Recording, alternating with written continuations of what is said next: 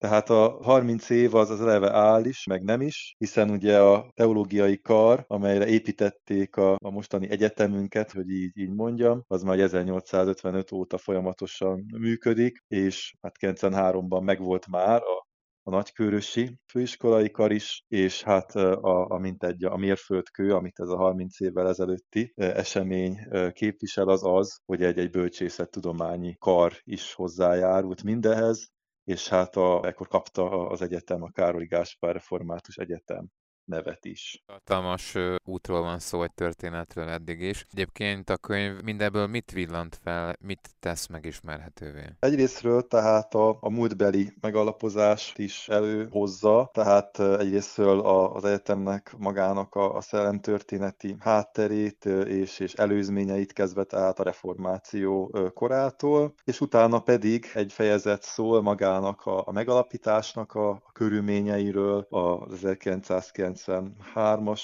megalapítás közvetlen előzményeiről, a főbb szereplőkről és, és eseményekről, és utána pedig karonként mutatja be a kötet a egyetemnek a elmúlt 30 éves történetét. Magát, tehát a kötetet ugye több szerző készítette el, mindegyik karnak, sőt a BTK esetében több személy is készítette a, szöveget, de mindegyik kar történetének megvolt a maga szerzője.